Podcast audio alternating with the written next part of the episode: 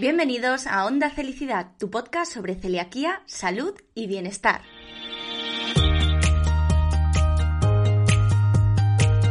Te saluda Lorena Pérez, periodista, técnico en seguridad alimentaria, co-creadora de Felicidad, celíaca diagnosticada en el año noventa y siete y responsable de este espacio por el que han pasado y seguirán pasando a lo largo de esta tercera temporada los mayores expertos en celiaquía, dietas sin gluten, salud digestiva, nutrición y bienestar. Cada semana te espera un episodio nuevo con información rigurosa, veraz, contrastada y actualizada, siempre de la mano de los mejores profesionales. Presta atención, porque lo mejor está por escuchar. ¡Arrancamos!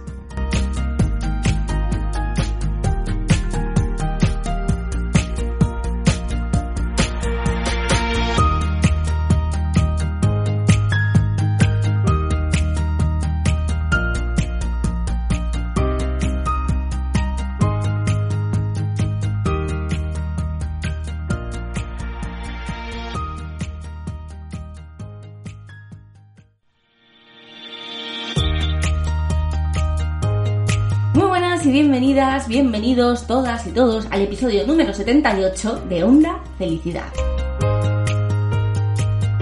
Un episodio, lo sé, de verdad que lo sé, muy esperado, porque bueno, pues me he tomado unas semanitas de descanso más de las que tenía prevista, pero bueno, en realidad no es por descanso, que, que también un poquito, pero bueno, por temas de agenda, ya os lo había comentado en el episodio setenta y siete cuando hablábamos con la doctora Camino Díaz, por temas de agenda íbamos a estar unas semanitas sin emitir, pero no pasa nada porque vienen ahora unas entrevistas chulísimas, de verdad, prometido, ya estamos de vuelta. Este episodio número setenta y ocho de Onda Felicidad no solo es muy esperado, sino que es muy especial. Es muy especial porque grabamos con un colaborador maravilloso al que queremos un montón, que queréis un montón, que os encanta escuchar, que es Aaron Jiménez, nuestro psicólogo de referencia. Aaron es psicólogo, es coach, es experto en gestión de emociones y también en psicología de emergencias y de urgencias. Lo tenemos aquí, vamos a arrancar con él, pero es que además este programa es muy especial porque, redoble de tambores, inauguramos canal en Twitch. Para los que no conozcáis esta plataforma, probablemente os pase como a mí, que hasta hace dos meses no sabía qué era eso de Twitch. Bueno, pues es una plataforma donde podemos ver en streaming, es decir, en riguroso directo, distintos contenidos. Y nosotros en Twitch, además de hacer entrevistas, vamos a hacer alguna otra cosita, ¿vale? Pero esta es la primera entrevista que se va a emitir en rigurosísimo directo en ese canal de Felicidad en Twitch. Os voy a dejar en las notas del podcast el enlace directo para que podáis seguirnos ya y ver en directo esas entrevistas que vamos a ir emitiendo y que os anunciaremos y también otras cositas, ¿vale? Pero es Twitch, twitch.tv barrita inclinada, felicidad, ahí estamos. Obviamente, si estás escuchando esto en cualquier otra plataforma, incluso en Radio Narcea, pues no estamos en directo, obviamente, pero lo que vais a escuchar a partir de nada, de dentro de un minuto, es lo que ocurrió en esa primera entrevista que emitimos en riguroso directo en Twitch con Aaron Jiménez.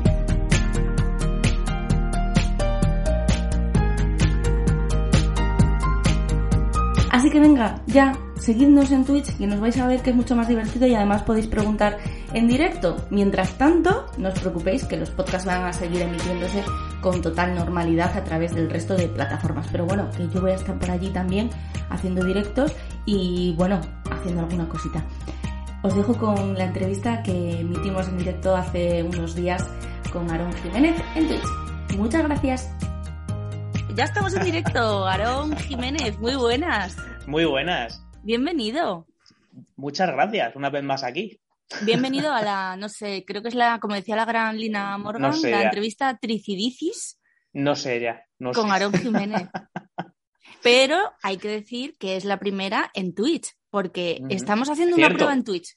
No sé Cierto. si esto va a tener algún tipo de, de seguimiento, de continuidad o tal. Estamos haciendo una prueba en Twitch y nos estrenamos en riguroso directo con Aaron Jiménez, psicólogo, coach, Uf. experto en, en, en, sí, en emergencias y en ¿Sí? urgencias, ¿no? Eh, de actitud felicidad. Tiene además un Instagram que no usa. Que no uso nunca. Pero lo tiene. Y yo creo que si la gente que nos está escuchando o que nos está viendo ahora o en cualquier momento empieza a seguir a Aaron Jiménez, psicólogo, es Aaron-Jiménez-psicólogo, pues igual le metemos un poco de presión.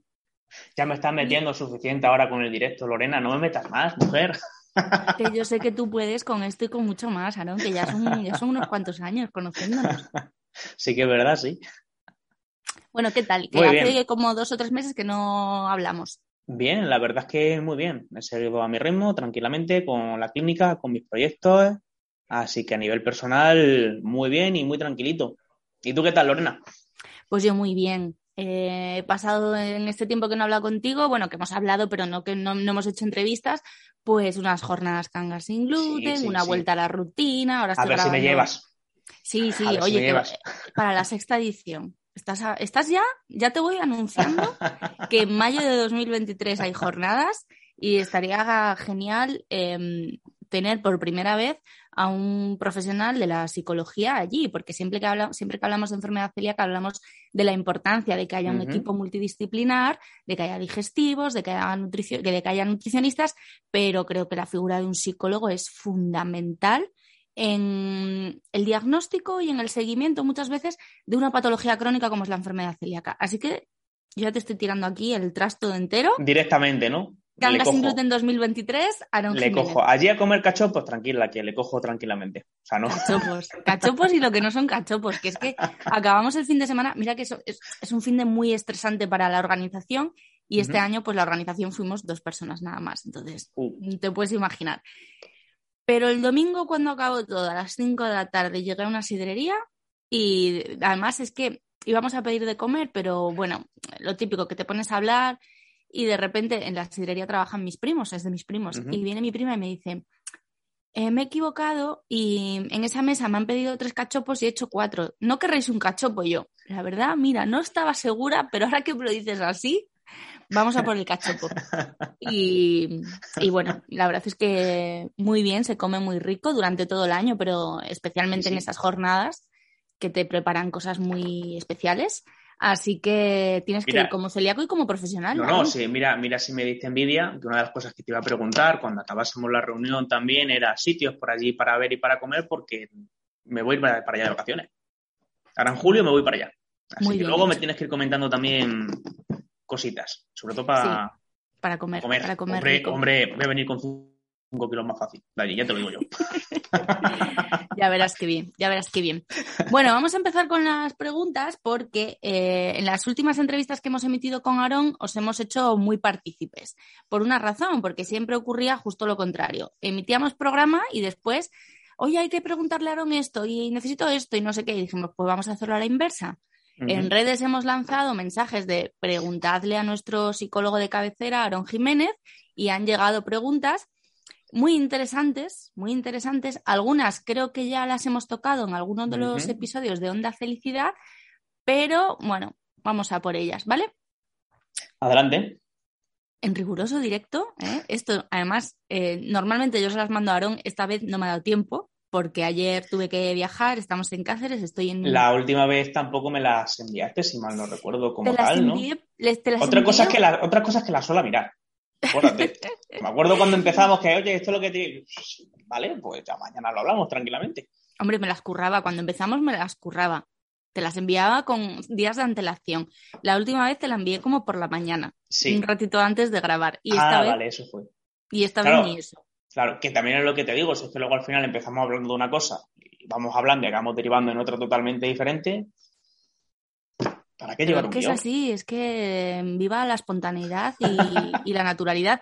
Y hay temas que son mucho más complejos y que eh, están como más estructurados si la gente quiere ir en una línea, pero mm. tú además pues tienes mucha facilidad para saltar de una cosa a otra y hacerlo ameno, entonces hay que aprovechar esa capacidad que tienes tú. Muchas gracias.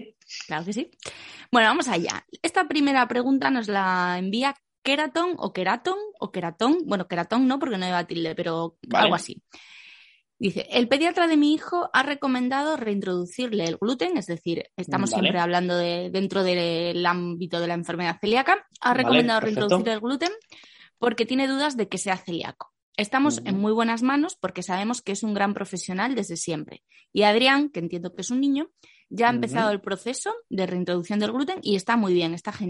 Genial. Pero me cuesta dormir por las noches. Me despierto constantemente pensando en que quizás le estoy haciendo daño. Sé que es lo que tengo que hacer y que estoy actuando de forma correcta, pero lo llevo muy mal.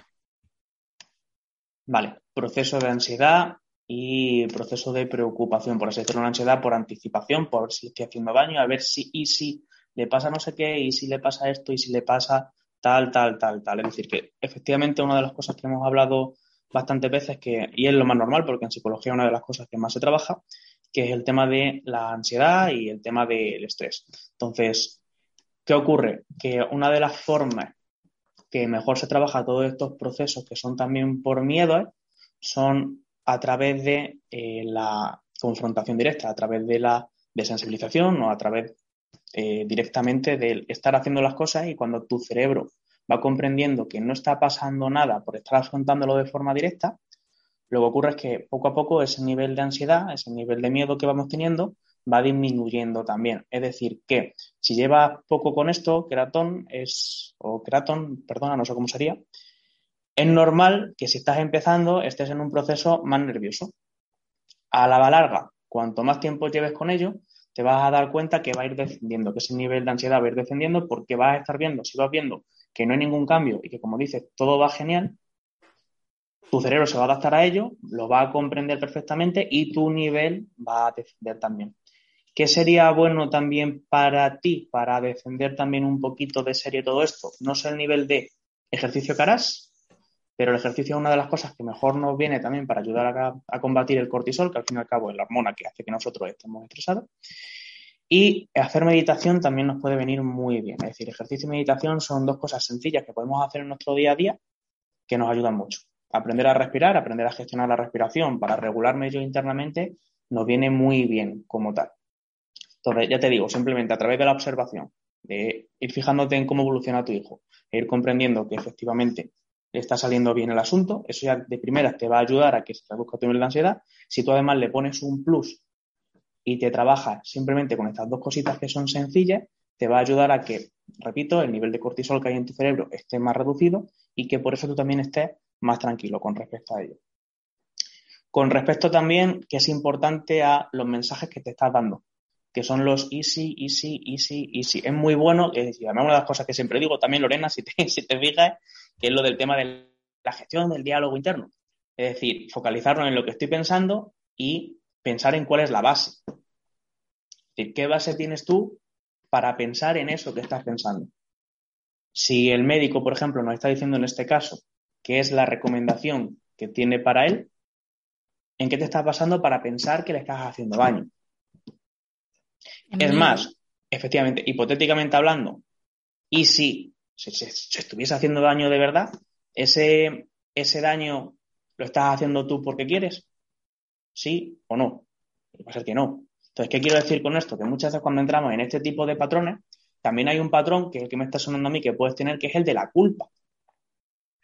Eso era entonces, claro, entonces vamos a empezar a distinguir también una cosa de la otra y vamos a observar que es un patrón que te están dando desde, desde el ámbito de la medicina para ayudar a tu hijo. Es decir, que en este caso, ni culpa, porque no tendrías culpa tú en ningún momento, y tampoco hace falta, en general, preocuparse por ello, porque aparte de que no puedes hacer nada en el momento, en ese momento como tal, no es decisión tuya en este sentido.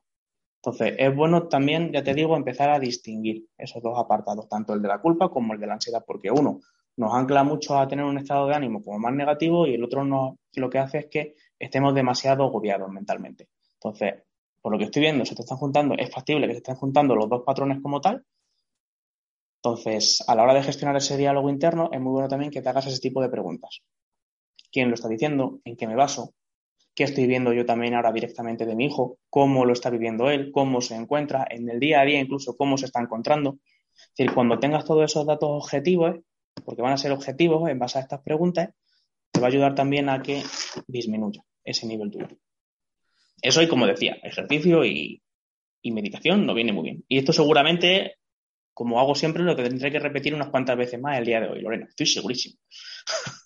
Sí, a ver, es que, claro, yo veo que además la pregunta está planteada desde desde la reflexión. Es decir, en todo momento nos explica, sé que estamos en buenas manos, mi hijo está bien, pero yo no duermo porque me da miedo, tal. Es decir, no es una persona que esté en un momento de ansiedad de decir, estoy fatal porque mi hijo está comiendo gluten y no sé si se va a poner malo y tal, sino que razona muy bien esa confrontación de realidad, sí, de sí. que lo estoy haciendo bien, pero no soy capaz de pegar ojo. Entonces, sí, sí. claro, esa ansiedad al final, o sea, controlar ese miedo y, y bajarlo al nivel de decir, no pasa nada, voy a salir a correr para encontrarme mejor.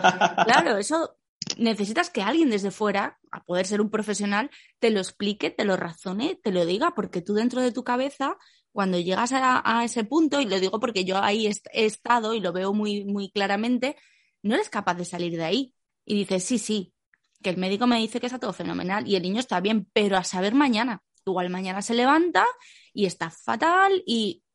Es que es, es que es muy complicado, este, este, nuestro cerebro es muy complicado. Los que va, si luego en verdad son, son cuatro puntos. O sea, cuando nosotros, por ejemplo, si para explicar esto un poco más, ¿vale?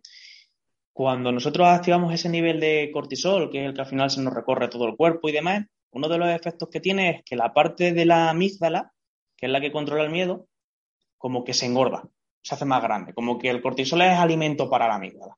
Entonces, cuanto más se alimenta esa amígdala y más gorda se hace, más pensamientos intrusivos, ¿eh? más pensamientos del estilo easy, easy, easy, easy, easy, tenemos.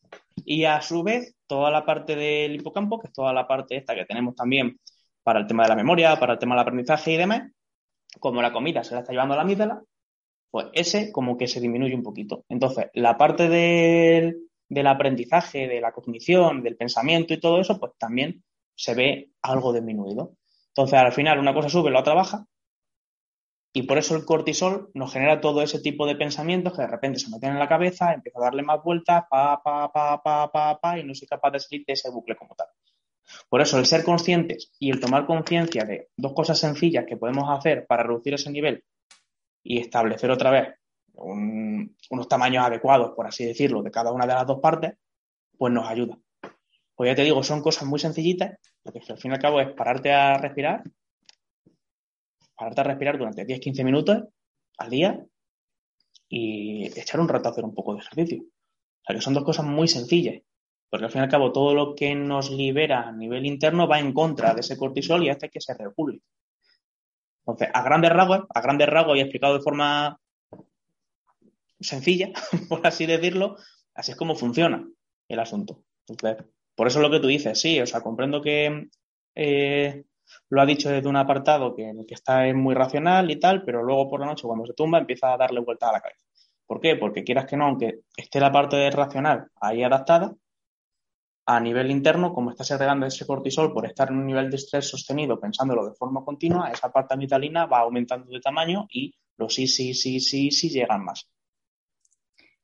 Los sí, sí, sí, sí, sí, sí llegan más. Y me estoy acordando de una pregunta que nos quedó pendiente la última vez y que a mí me llamó mucho la atención porque dije, yo en etapas en las que he tenido niveles de ansiedad importantes, de, de, de anticipar uh-huh. tragedias todo el rato en mi cabeza, durante el día no, no los tenía y venían por la noche. Y había una pregunta que decía, que hablaba de eso, decía, ¿qué pasa por las noches? La, ¿Por qué la, la cabeza? Exacto, ¿por qué la nos cama. lleva a sitios, creo que decía algo así como a sitios oscuros que a veces no nos dejan dormir? Vale, pues muchas veces, muchas veces por una tontería tan grande como una mala higiene del sueño. Y te explico, muchas veces nos vamos a la cama diciendo, uy, que son las doce, que es mi hora de dormir. Me voy a la cama sin sueño.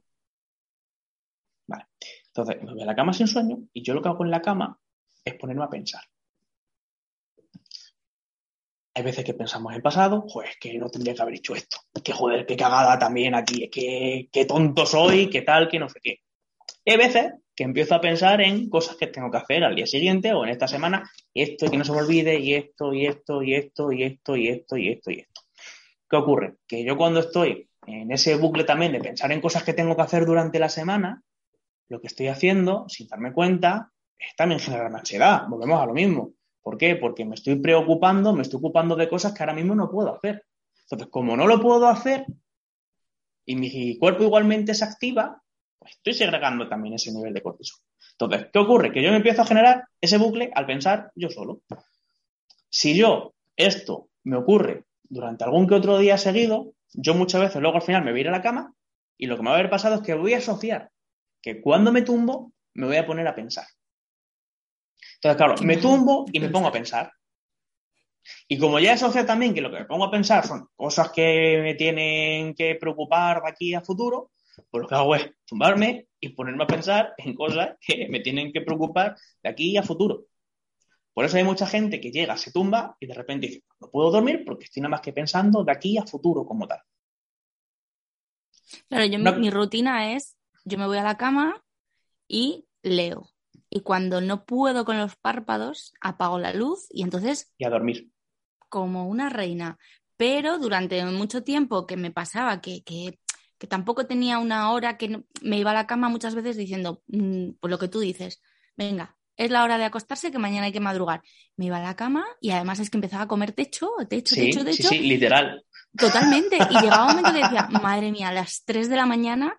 Y yo, yo tenía una frase que era, tengo que dormir rápido, dormir rápido y, y durante poco tiempo dormir muy profundamente porque además te obsesionabas, empezabas a mirar el reloj. Ahora, las dos, solo tengo las tres. tres horas para dormir.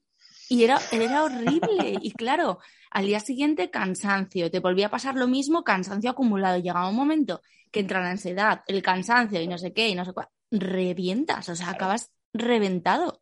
Llegas por la noche y dices, ¿y si me vuelve a pasar lo mismo que ayer? Y me pasa, me pasa. Y te, y, te, y te vas, me voy a acostar prontito para ver si puedo dormir hoy, que no me pase la de ayer. Y lo que hacemos es todo lo contrario, nos vamos a acostar prontito, y lo que estamos haciendo es meternos otra vez en la cama sin sueño, es factible que me vuelva a pasar lo mismo. Claro, pero es importante que seamos conscientes de que estas cosas los profesionales nos podéis ayudar.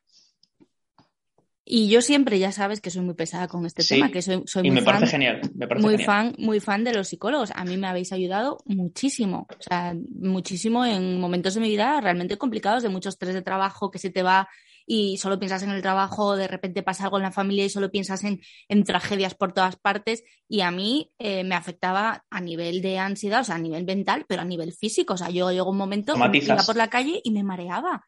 Y me dolía muchísimo el cuello y tenía un bruxismo, me partí un diente del bruxismo que tenía, que cuando fui al odontólogo me dijo, pero pero pero tú eh, estás así todo el día o solo, puedo, o solo, no, me decía él que los dientes de arriba y los de abajo nunca están en contacto a excepción de cuando estamos comiendo. Y yo, no, eso no es verdad, yo, para mí están todo el día en contacto y me echaba las manos a la cabeza y decía, es que eso no es normal. Entonces, cuando veamos que empiezan a pasar cosas que nos molestan, no las demos por normales. Acudamos a quien tenemos que acudir porque al final es calidad de vida y la salud mental, yo creo que ahora se habla mucho más de salud mental que se hablaba antes a raíz de la pandemia, pero mm. que no nos olvidemos que en el día a día nuestra salud mental se puede ver mermada, no solo hay que irse a casos extremos de gente que necesita tomarse una medicación porque tiene una enfermedad diagnosticada importante y tal, sino hay cositas que cuanto antes las controlemos mejor y para eso están los profesionales. Yo, de hecho, si te paras a pensar, bueno, no, para parar a pensar no, si es que de hecho ya lo hemos hablado, país número uno, como quien dice, en consumo de ansiolíticos y antidepresivos. Si te paras a observar a tu alrededor y preguntas a tu alrededor, vas a ver que hay mucha gente con ello. Mucha y que, gente lo norma- con ello. Y que lo normalizan, ¿eh? Porque yo conozco gente que lleva veinte años tomando medicación y te dice, bueno, claro, además cuando tú le dices, no, pues estoy así un poco ansiosa, tal y cual, pues tómate esto. Y es como, no, no, yo no, o sea, me parece muy bien que existan. Sí, sí, evidentemente y, y... son necesarios, ojo. Exacto. Yo sabes que siempre, siempre lo he defendido porque además eh, hay veces que cuando una persona está aquí abajo, si no la estabilizas un poco a nivel fármaco, por así decirlo, a la hora de trabajar con ella, es difícil trabajar con ella porque no te va a escuchar, lo que decíamos antes, no, no puede razonar como a ella le gustaría.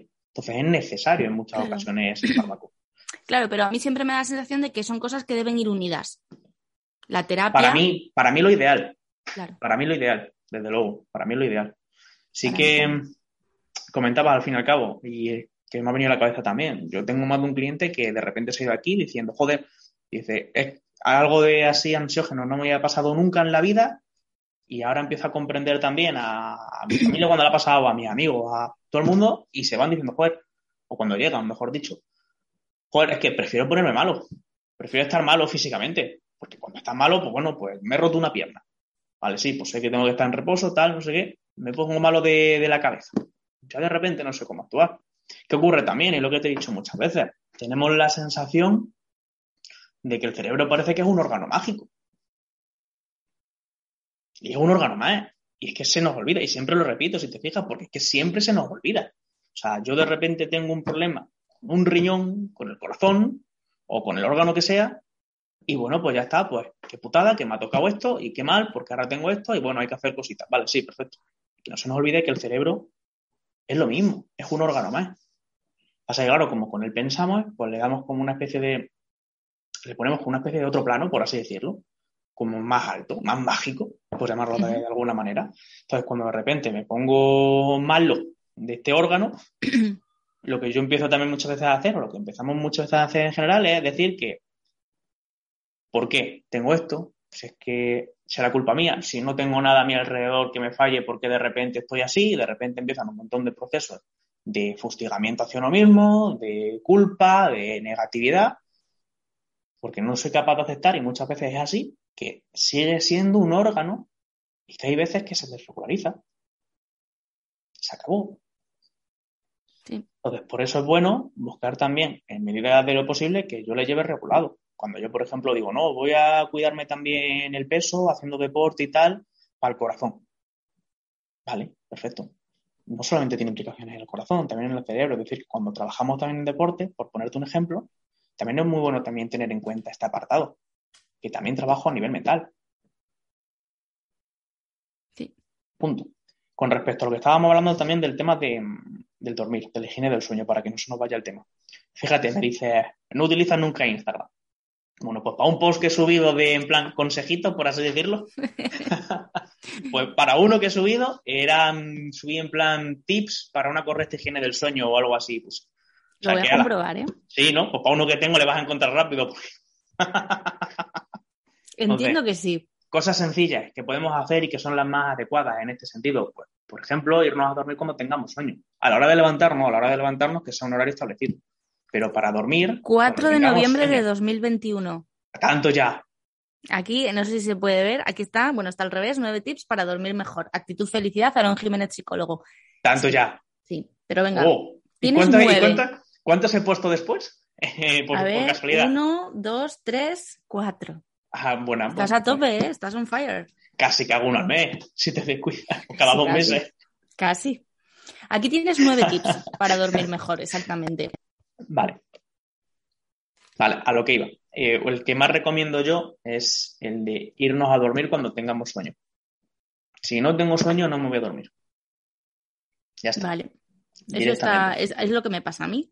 Bueno, yo es que soy muy de, ya, ya lo hemos hablado alguna vez, de por las mañanas. Yo me levanto temprano, no me importa, y además me levanto con Joder, más energía rara. de la que mi chico le gustaría, porque además me da igual que sea fin de semana, que sea festivo, que tal, yo a las siete y media de la mañana estoy arriba, a tope.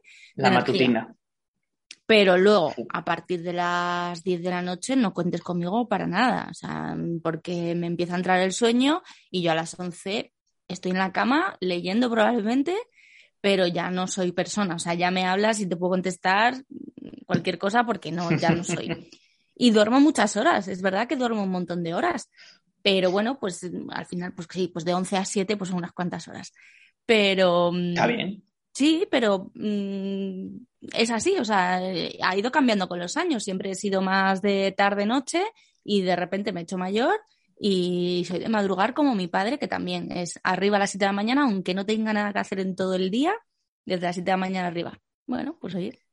Con lo gustito que se está a esa hora en la cama metido. Yo no puedo. A las o sea, siete no, de la no, mañana, sobre todo ahora en verano cuando más fresquito hace, que dices, uh, qué gustito, que te puedas arropar un poquito con la sábana. A esa hora te vas a levantar, por el amor de Dios.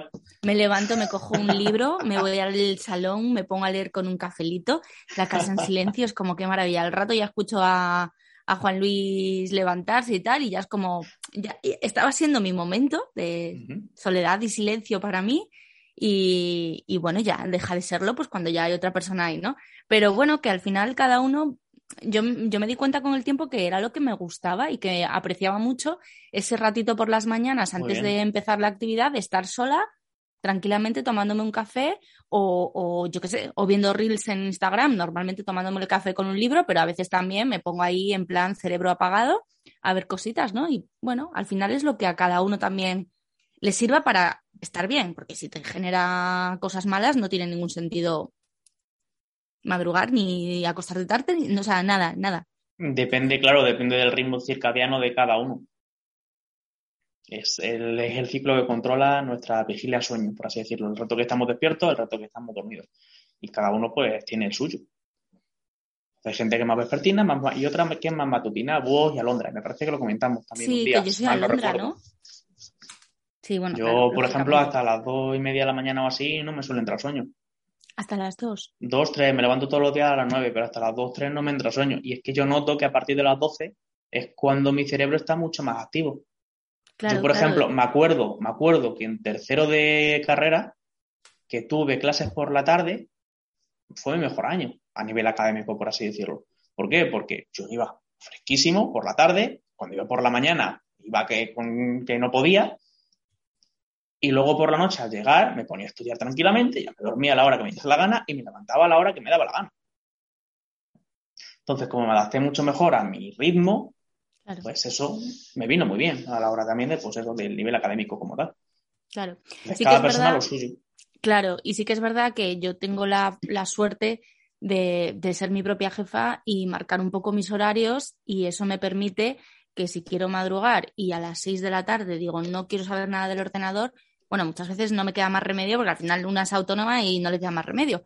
Pero es diferente que la gente que tiene, tu horario es de aquí a aquí y luego llega el fin de semana, tienes niños y es lo que hay. Entonces ahí es más complicado. Hablando de niños, ¿qué pasa con las vacaciones con niños? Que era una pregunta que estaba por ahí también.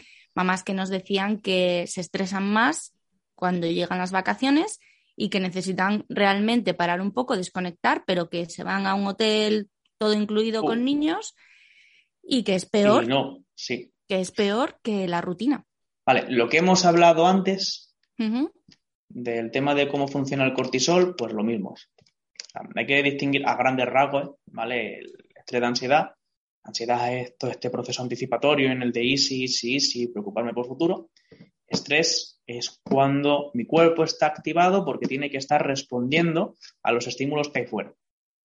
Tú y yo, por ejemplo, ahora mismo estamos con un nivel de estrés, el que sea, cada uno de nosotros, porque tenemos que estar respondiendo a lo que estamos hablando. Si estamos tirados en el sillón, viendo la televisión, con cerebro apagado, como decías tú antes, pues ahí nuestro nivel de estrés es bajito. Baja. ¿Qué ocurre? Que a la que yo tengo que estar activado, sea por lo que sea, sea por trabajo, sea por algo social, sea por lo que sea, ya estoy estresado, porque el estrés es simplemente la activación de mi organismo en este sentido. Entonces, si yo estoy con niños y son niños pequeños, por así decirlo, uh-huh. sobre todo los que son cinco a diez, doce años, un poco más, que son los más movidos, los que más energía tienen, que no paran quietos, que siempre necesitan actividad, que siempre necesitan cosas, pues es normal que yo me estrese más. Y es normal que yo tenga la sensación de que no estoy descansando como a mí me gustaría. ¿Por qué? Porque si estoy todo el día con ellos, me estoy obligando a estar continuamente activo y, por lo tanto, sin querer, estoy todo el día estresado. Entonces, ese nivel de estrés también hace que yo subjetivamente, y, y bueno, subjetiva y objetivamente, ¿verdad?, a nivel interno y a nivel externo, tenga sintomatología. Que de repente estoy más cansado, de repente claro. eh, sí, llevo tres días de vacaciones y de repente me empieza a doler la cabeza y no sé por qué, pero lo que decías tú antes, no tengo que estar apretando más la mandíbula, ¿por qué? Porque me estoy activando. Entonces, recomendaciones para, para el tema de vacaciones con los niños. Yo lo que recomiendo, fíjate, va a ser lo mismo que he dicho antes. Esta vez enseñando también a los niños la importancia de ellos. Si puedes hacer deporte con ellos, muy bien, genial, perfecto. Si además puedes coger y enseñar también a los niños a meditar, a respirar, a mantener un momento de calma con ellos, simplemente para que ellos también vayan aprendiendo. Aparte de lo que tú te beneficias, para que ellos también se lo lleven, eso va a venir muy bien a todas las familias. ¿Por qué? Porque va a ser un momento de calma en el que tú como padre vas a estar respirando para hacer que esos niveles también se te regulen y estás haciendo que tu hijo gane una habilidad que le va a venir muy bien de aquí a futuro y que puede estar aplicando de forma continua como tal.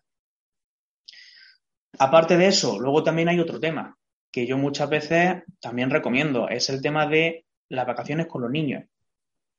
Yo también soy partidario de que si se puede, aparte de tener tus vacaciones con los niños para que los niños también disfruten, mm. vean, comprendan, ya sea otra cultura, otra forma de entender la vida o simplemente culturizarse porque hemos estado viendo este, este edificio o este elemento histórico o lo que sea. Aparte de todo eso, yo también recomiendo tener vacaciones con tu pareja y para ti. ¿Por qué? Porque hay una cosa que, y además veo muchas veces, que es que cuando somos padres se nos olvida que también somos pareja. Y cimentar y trabajar la pareja es muy necesario. ¿Por qué? Porque si no, al final solamente tenemos el somos padres, con lo que hablábamos del estrés que puede llegar a suponer, aparte de todas las alegrías que nos dan, evidentemente, los niños, aparte de eso, pero también, como estamos hablando, puede ser un, un, un punto más de estrés. Cuando yo estoy más estresado, también estoy más irascible. Entonces, hay muchas ocasiones que de repente, pues, ¿por qué contestaba así mi pareja? ¿Por qué de repente la he hablado así? Pues a lo mejor es tan sencillo como que llevamos un nivel de estrés a casa del trabajo, llegamos a casa, hay muchas más cosas para hacer, eh, haz, la, haz las comidas, eh, ponte a ordenar esto, haz no sé qué, haz no sé cuánto.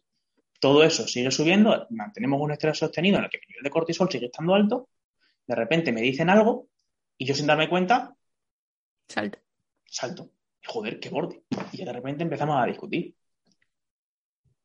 Entonces, para bajar esto, es muy bueno también tener momentos, siempre que se pueda, momentos de pareja. No hace falta incluso a lo mejor que sean quince días de vacaciones, a lo mejor un fin de semana, cada algo, cada par de meses o incluso cada mes, si se puede dejar a los niños con algún abuelo o con alguien de confianza, es recomendable y es muy sano también hacerlo para trabajar en la pareja.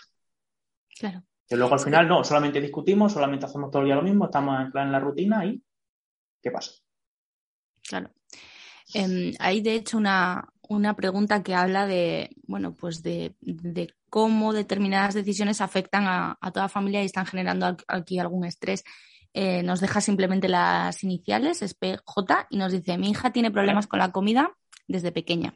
¿Vale? Es una niña triste, cansada, con problemas de piel, aftas, con diarreas, la hemos llevado a muchísimos médicos y nos dice que está todo bien. Así que yo he empezado a quitarle alimentos para probar, a probar porque creo que su salud puede estar en riesgo. Mi familia no entiende que yo haya tomado esta decisión, cree que estoy estresándome de más y además estoy estresando a la niña, que empieza a tener miedo de comer. Este miedo se lo causo yo, no sé a quién acudir, me mata la angustia. Es que a mí este tema, cuando nos llegó la pregunta, dije, es complicadísimo porque ella ha tomado esa decisión, los médicos dicen que está todo bien, toma la decisión, su familia no comparte que tome esa decisión, ella no está del todo segura de que está tomando una decisión correcta, pero también le da miedo que, que la niña tenga algún problema. Claro, yo a, es, a ella, le, le, bueno, es una mujer, le contesté y le dije, busca más médicos, no le retires alimentos sin un tipo de, de diagnóstico o de recomendación médica, ¿no? Y ella me decía que es que está desesperada. Es lo primero que estaba pensando yo ahora mismo. No es mi especialidad, evidentemente, pero al final sí que sabemos que retirar comida cuando no es necesario puede generar un, un, un efecto contraproducente como tal. Hablando, ya digo, sin que sea mi especialidad como tal. Mm. Aparte de eso, evidentemente... Evidentemente, comprendo que al verla que la niña se encuentra mal, tu nivel de estrés y tu nivel de ansiedad, que es justamente lo que llevamos hablando todo este rato, aumente. Entonces, las recomendaciones serían muy similares. Y sí que es cierto que si estresas más a la niña, porque también empieza a generar más miedo y se empieza a preocupar más como tal, como estábamos hablando antes también del tema de somatización, uno de los sitios donde, por ejemplo, más somatizamos también es en el estómago, sobre todo el tema de los miedos. Entonces, tema de vómitos, tema de diarrea, también pueden acrecentarse si eh, tienes un nivel de ansiedad elevado como tal. Es decir, que lo que también está comentando de, por ejemplo, de trabajar en meditación con los niños antes, pues también se puede hacer incluso aquí. Las dos juntas, directamente. A nivel interno, lo primero, ser un poco más objetivos en cuanto a qué bases tienes, lo que está, lo que hablábamos también antes con Gratón, qué bases tienes, ¿Qué más puedes hacer tú en este sentido? Médico, por ejemplo, como te dice Lorena, pedir otro tipo de opiniones. Y luego simplemente empezar a gestionar ese diálogo interno que tienes. ¿Qué ocurre? Que como estoy...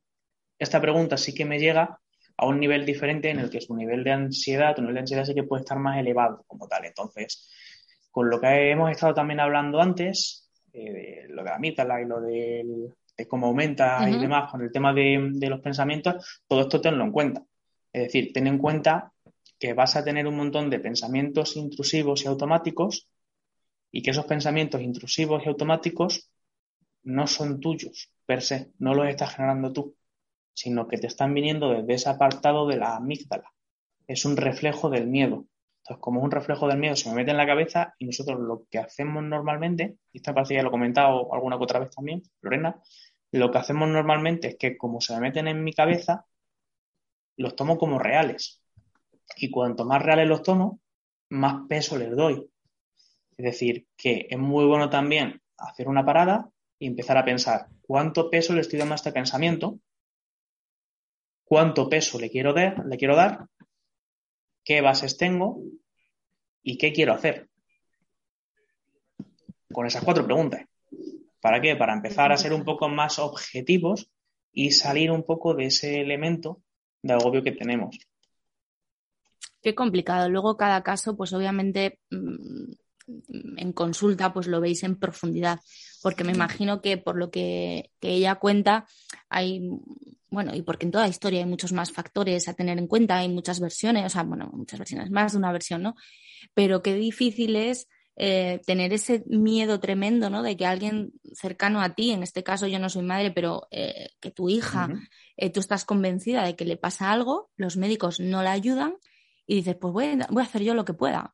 Y, y, y, Tal cual. Y encima que tu entorno no te comprenda, te genera un estrés.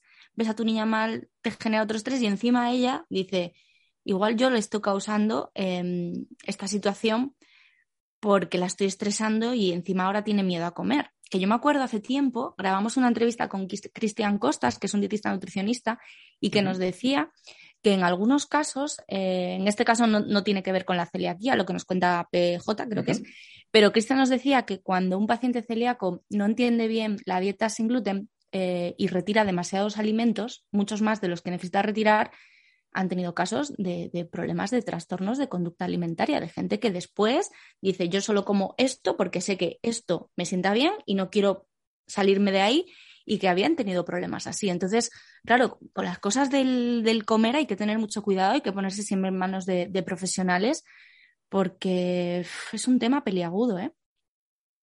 Uh-huh. En este caso, eh, sí que es cierto que a lo mejor te podría venir bien trabajar un poco más a fondo ese tipo de patrones de pensamiento como tal, ¿vale? No, no había puesto el nombre, ¿verdad? P J. P J, bueno, pues P J, a lo mejor sí que te vendría bien trabajar un poco más en profundidad ese tipo de patrones de pensamiento como tal. Ya te digo, eh, te dejo estas cuatro preguntas aquí para que empieces a hacer, que lo puedas utilizar de una forma un poco más objetiva. Y otra de las cosas que también te puede venir bien es escribir. Cuando yo escribo o cuando yo hablo, si, bueno, Lorena, si a lo mejor tú esto lo habrás escuchado también alguna vez, lo de que hay gente que parece que va a psicología, a una consulta, solamente habla y luego se va diciendo qué bien y solamente habla. ¿Por qué pasa esto en algunas ocasiones?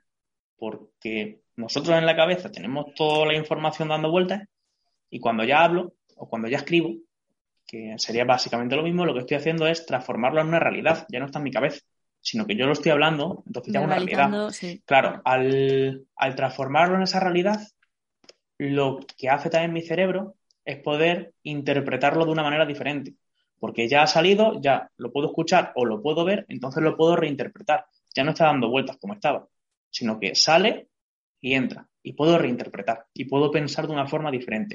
Es decir, que cuando queremos dar una vuelta a algún tema que tenemos en la cabeza y que nos está generando también algo de ansiedad, algo de preocupación, es muy bueno también coger y escribir sobre ello para ver qué me trae de vuelta y para observarlo desde un plano diferente.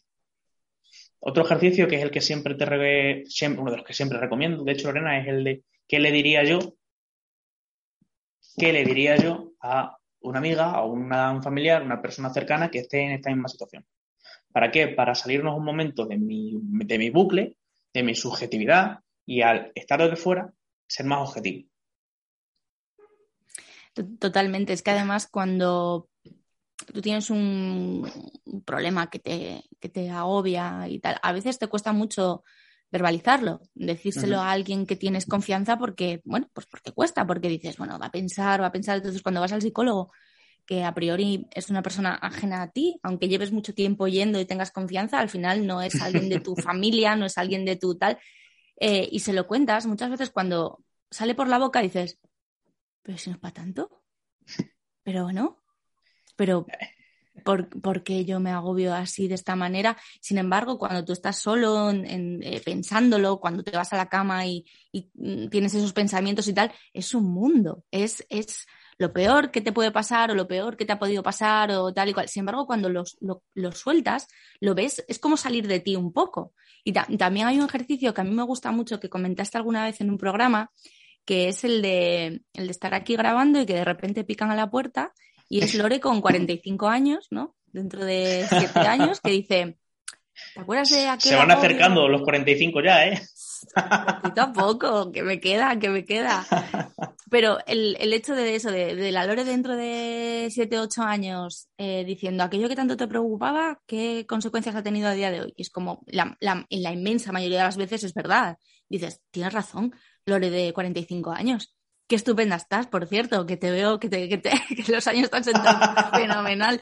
Pero es verdad que muchas veces es cuando lo bajas a tierra y dices, jo, igual, igual estaba pasándome con este tema. Pero el, el problema es que no lo controlas. Y que necesitas, vamos, principalmente. O sea, claro, y que necesitas que alguien que, que ha estudiado, que se ha preparado, que se ha formado y que sabe cómo funcionan estas cosas, te lo diga. Porque muchas veces... Eh, te, el psicólogo te puede decir cosas parecidas, similares, lo que pasa es que te lo cuenta de otra manera a lo que te dice tu entorno, pero tu entorno te da igual.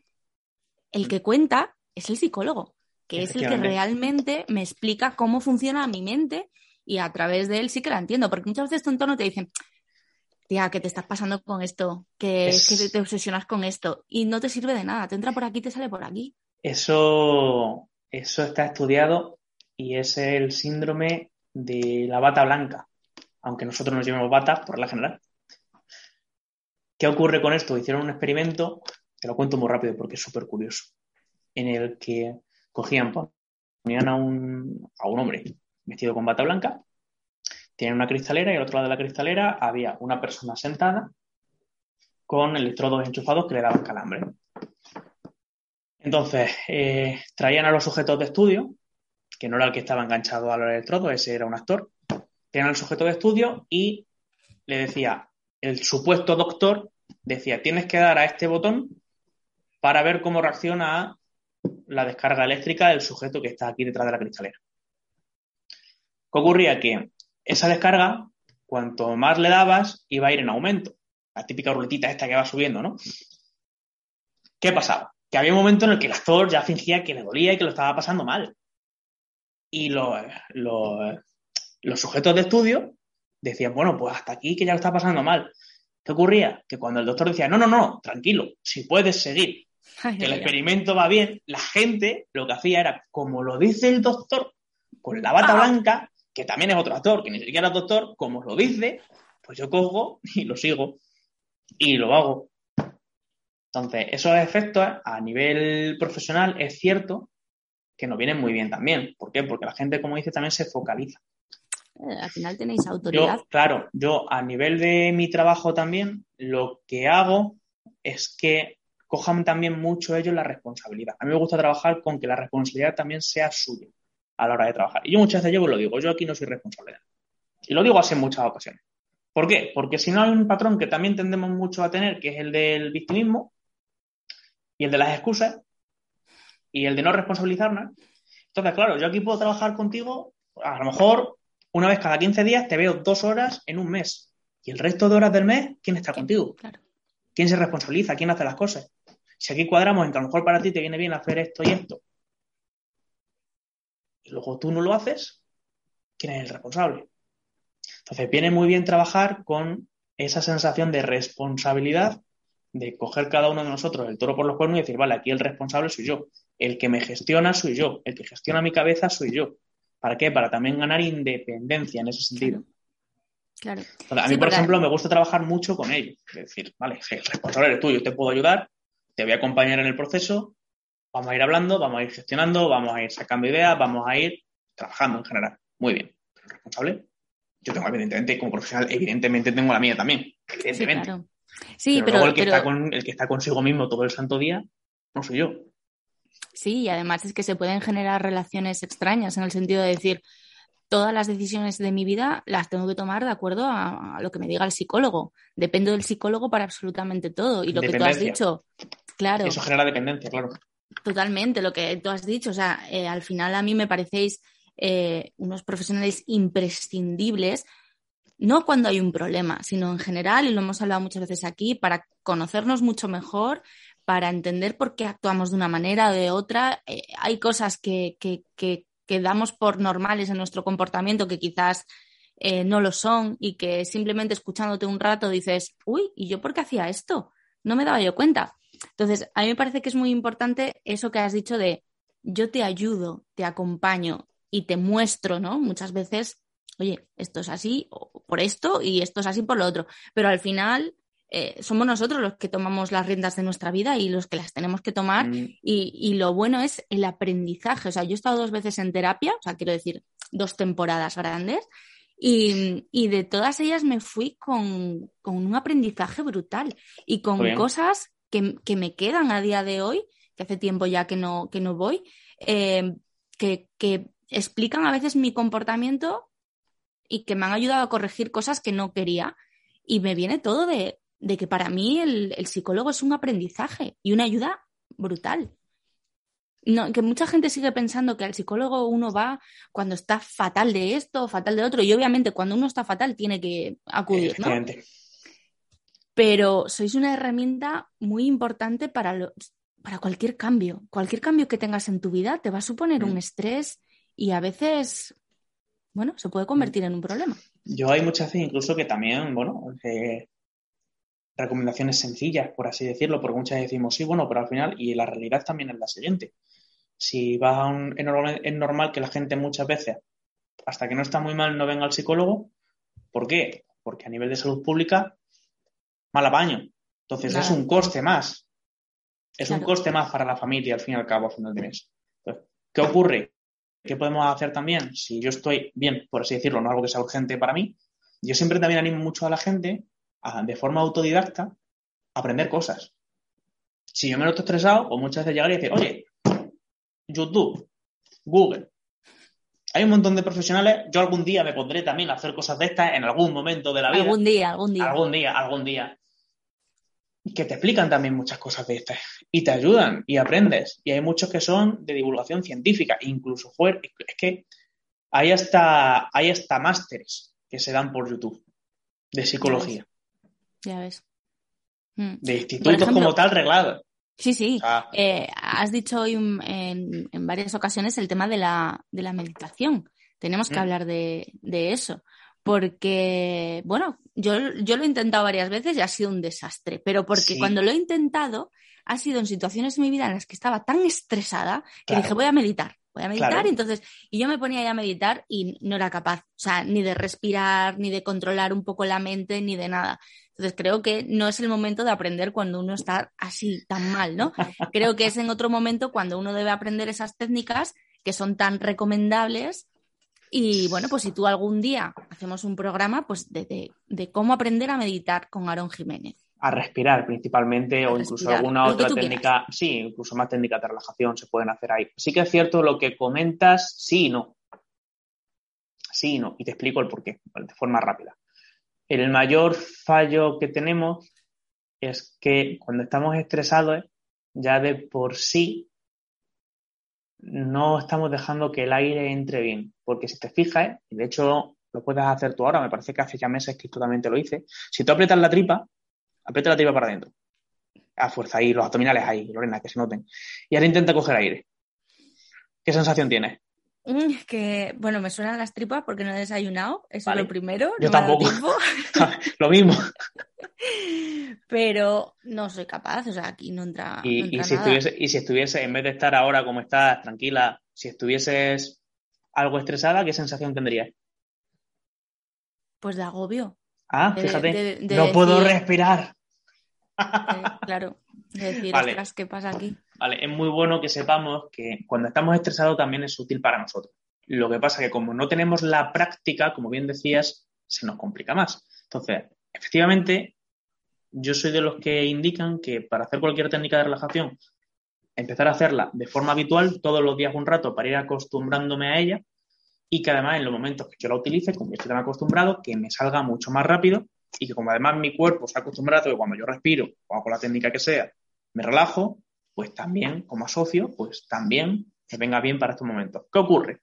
Que en un momento de pico, por así decirlo, yo lo que estoy, al estar tan tenso, cosas como, por ejemplo, el estómago metido o tener ya mucho oxígeno dentro del cuerpo, si ahora intento coger más, no, es que no puedo respirar, claro. No, es que me asfixio, ¿qué presión tengo aquí en el pecho? ¿Qué coño vas a tener presión en el pecho?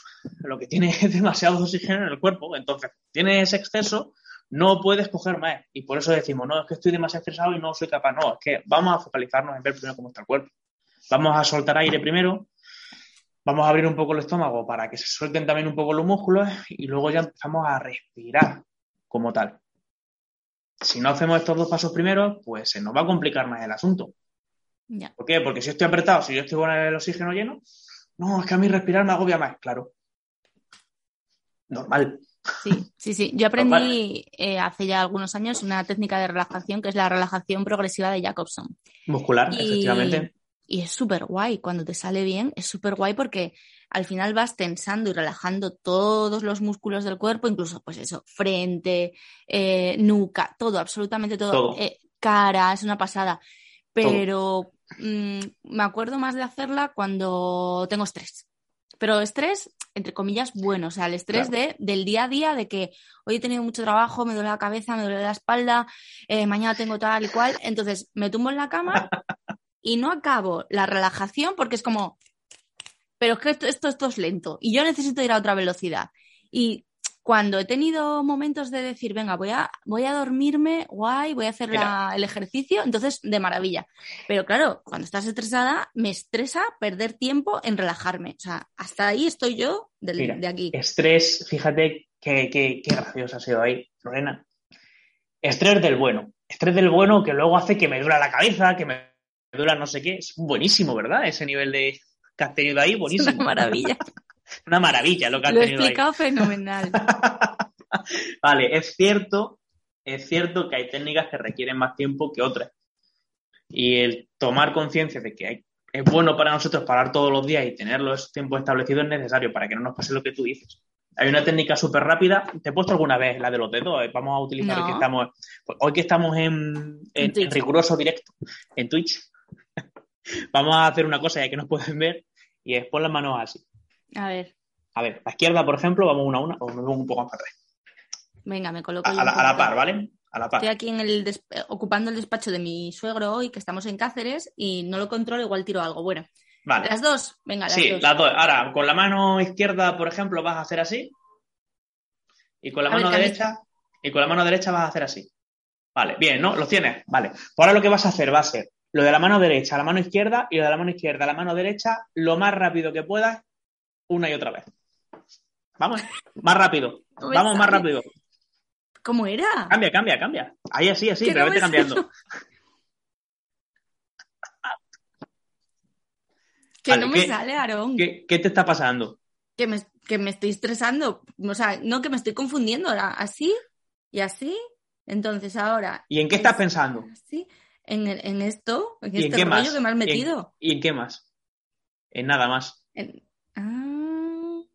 Dios, es que cómo, mueves, cómo manejas los hilos, ¿eh?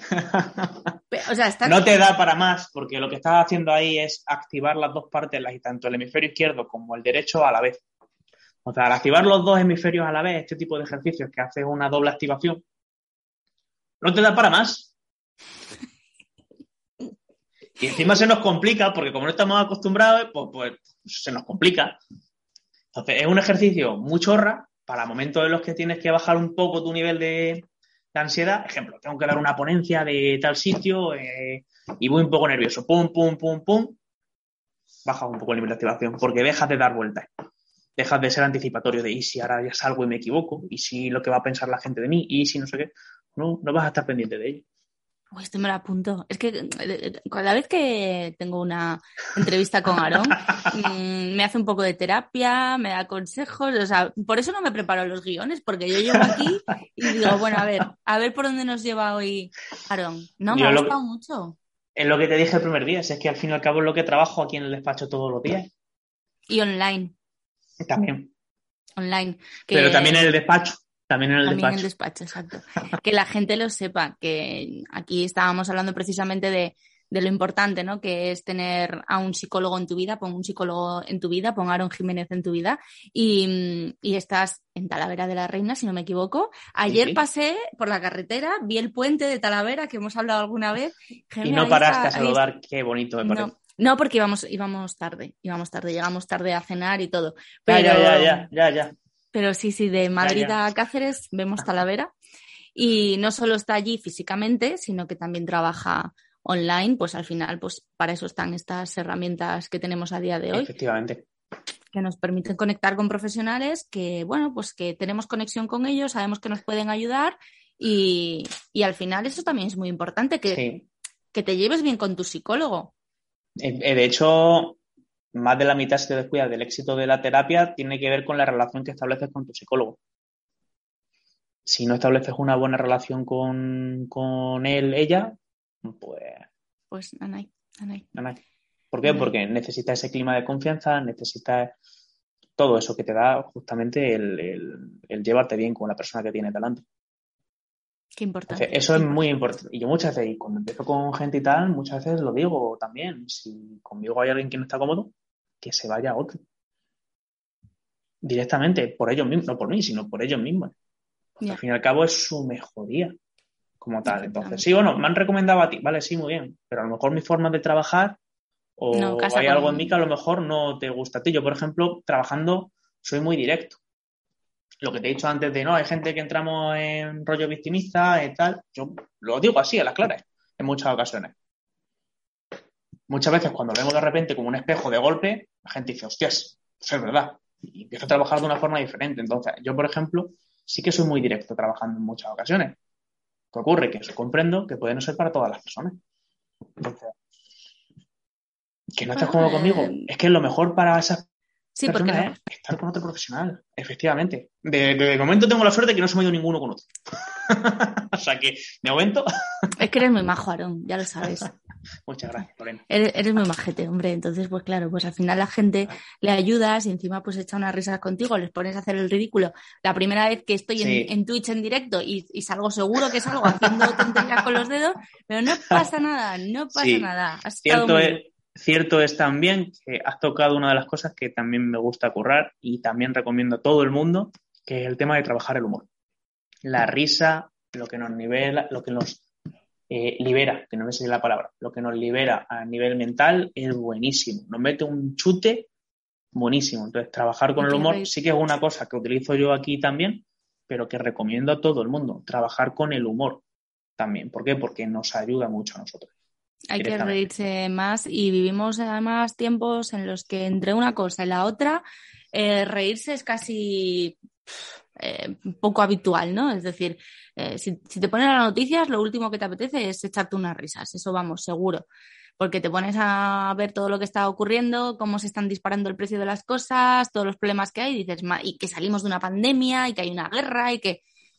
Pero bueno, pues hay que intentar evadirse un poco y, y decir, bueno, pues me voy a poner un monólogo, me voy a poner a Aaron Jiménez haciendo, obligando a Lorena a hacer cosas extrañas. Además es que yo nunca he tenido coordinación en la vida, o sea, jamás. Cuando hacíamos educación física en el cole era la que eh, se caía cuando tenía que hacer cosas así extrañas y tal, esa era yo. Entonces, sí, pues son, me has puesto son, un reto importante. Son ejercicios de, que te digo, de bilateralidad, que se llaman. Hay uno que es buenísimo, que algún día a lo mejor te doy herramientas para que le puedas hacer y te echas una risa.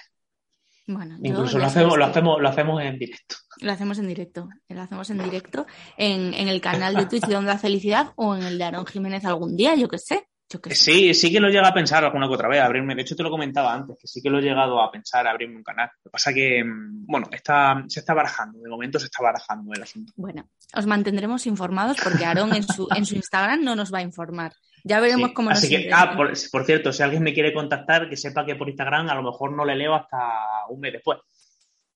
Bueno, déjanos un correo electrónico o algo para que la gente te pueda escribir en caso de que quiera eh, pues tener una sesión vale. contigo, hablar contigo, lo que sea. ¿Te le paso luego?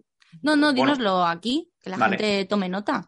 Aaron, con dos as, punto, acce, es decir, a, c, f, e, arroba gmail punto com o si no al punto acfe acfe uh-huh. arroba gmail punto com vale. y si no al seis cero cinco, ochenta y ocho, cuarenta y nueve, cincuenta. Me parece hasta una cuña publicitaria esto ya sí, totalmente, totalmente pero de todas maneras eh, esto por un lado va a estar en Twitch pero por otro lado va a estar también en, en el formato de siempre del de siempre, podcast claro. de siempre además este, fíjate estamos ya en el episodio setenta y ocho uh. Y sí, sí, la cosa está subiendo y uh, mmm, está, está, está muy guay, estamos muy contentos. Bueno, no te, no te quiero contar yo, bueno, sí te lo quiero contar, obviamente, pues cuéntame, porque es cuéntame. que esta semana, esta semana no, la semana pasada, en la revista Elle han hecho una lista con los treinta y siete podcasts que no te puedes perder y el número uno es Onda Felicidad. Sí, qué bueno. Y eso es gracias a todos los que pasáis por aquí, ya te mandaré el enlace. Qué bueno, eh, qué bueno. Es, es, es gracias porque yo al final, pues a mí me das un micro y a veces puedo decir cosas con sentido, otras veces me va un poco la olla y puedo decir cualquier tontería. Pero es gracias a, a que, bueno, pues he tenido la suerte de contactar con profesionales estupendos y maravillosos. Algunos repiten quinientas mil veces, como es tu caso, por algo será y, que la, llame, y la eh. gente lo agradece. Ya estoy aquí poniéndolo aquí para luego buscarlo también de... En... Te lo paso, lo, te, lo sí, tengo sí, abierto sí, sí. en lo tengo abierto en el navegador y, y me dice Juan, ¿no vas a quitar eso nunca de ahí? Y yo, a ver... Jamás en la vida. Claro, digo, a ver si lo van a cambiar, entonces no lo cierro, porque yo lo que estoy viendo es que el número uno es mmm, celiaquía, Onda Felicidad. Entonces, no lo voy a quitar, no vaya a ser que cierre y mañana me encuentre con que ya no estamos en esa lista, que pues se tírale, lo agradezco mucho a la redactora, además. Tírale una foto, entonces. No, no tiene ya, uff, tiene fotos para aburrir. Se ha mandado a toda mi familia, a mis amigos, y me dicen, pero me, me, una, una amiga me contestó, pero eso está bien, y yo, bueno, vamos a ver, está bien, está bien. Pues es una lista pues que ha hecho eh, una redactora que se llama Begoña Alonso, creo recordar, y a ella le ha parecido importante que estemos ahí. Claro. Pues ya está. Pues es que no hay que discutir nada. A mí, yo estoy, vamos, feliz, encantada. Encantadísima, de encantadísima. Perfecto, encantadísima. Me parece. Claro que sí. Muy bien. Así que, bueno, pues nada, Aaron Jiménez, eh, programa setenta y ocho de Onda Felicidad, el primero en Twitch. Bueno, en Twitch en realidad es una cosa rara porque lo que hemos, lo que estamos haciendo es una prueba de cómo grabamos Onda Felicidad. Lo grabamos uh-huh. así. Luego la gente pues escucha el, el audio normalmente, pero bueno, vamos a ver si empezamos a hacer más vídeos chulos y bonitos. Y, y bueno, pues al final se trata de, de dar contenido de valor, de ser el micrófono de los profesionales de la salud física y de la salud mental y del bienestar y de absolutamente todo lo que tenga que ver, pues eso, con que nos sintamos bien. Y yo, pues como siempre, muy agradecida de, de contar contigo, de tenerte aquí una vez más y de seguir aprendiendo contigo en este camino. Muchas gracias a ti, Lorena, por seguir invitándome. Sí, yo al final también vengo porque sabes que me lo paso bien. Al fin y al cabo, o sea... Sí, sí, además que te gusta, te gusta la comunicación, te gusta, la... es lo que haces en tu día a día, comunicar, divulgar, difundir y, y bueno, pues yo muy agradecida, te digo, desde hace un montón de años que, que nos sí, conocemos. Sí, son unos que cuantos ya. Sí. Tú verás, no tenía ni canas cuando nos conocimos, fíjate. Yo sí, yo ya tenía... No, yo, yo no, ahora ya sí. Tenía canas. Bienvenido al mundo de los tintes. Sí, sí, me salieron las canas con veintisiete años, o sea que llevo ya... Pero bueno, es que mi madre está blanca, mi padre está blanco desde hace Ajá. muchos años y a mí me ha tocado esa herencia estupenda. Entonces, bueno, pues ya está. No pasa nada. Se me voy a la peluquería de vez en cuando y si hay cana, pues también hay alegría, así que no pasa nada. Pero sí, son unos cuantos años y siempre nos hemos encontrado eh, pues a través de, con un micrófono y hablando de enfermedad celíaca, hablando de, de salud mental y bueno, pues a ver si la próxima vez nos vemos sin micrófono en Cangas de Narcea. Yo te digo dónde comer, te chivo sitios guays. y nos tomamos una caña, bueno, una caña, una cerveza sin gluten. Yo caña... ya te digo, voy a estar por allí ahora en la primera de julio. La primera semana, primera semana, primera, segunda semana de julio. Si bueno, estás pues por allí, si estás por allí, me dices tengo algo. Que, tengo que ver agenda, a ver cómo lo encajamos, pero bueno. Muy bien. A ver si nos vemos allí. Aaron, sí, porque vernos en Madrid, que lo tenemos más cerca, pues tampoco, no tiene que ser así a seiscientos kilómetros. A lo loco, genial. A lo loco. La verdad que sí. Bueno, Aaron. Pues nada, Lorena. Mil gracias, que tengas buen finde y igualmente. Nada, vamos hablando. Un besito. Muy bien, un abrazo. Un beso. Hasta chao, luego. Chao. Voy a ver si... No, no te vayas. Eh, porque no me voy, no me voy. Es... Como esto es la... Seguimos la en Twitch, es... hola, seguimos. Es que no lo sé. Voy a preguntar... Así es como mi... grabamos. Voy a preguntar a mi técnico de sonido si bien, bien, bien, bien, bien. Me dice que ya está, que ya está, vale. Que ya podemos, que ya corta. Así que nada. Hasta aquí el episodio de hoy, la próxima semana más. Si te ha gustado nuestro trabajo, nos ayudarías muchísimo suscribiéndote al podcast en tu plataforma de escucha favorita y dejándonos estrellitas, comentarios, lo que tú consideres. Además, en Instagram compartimos contenidos súper valiosos. Bueno, te voy a decir yo, ¿no? Pero de verdad, de verdad, muy recomendable. Síguenos en arroba felicidad guión bajo sin gluten. Allí te espero. Hasta la próxima semana.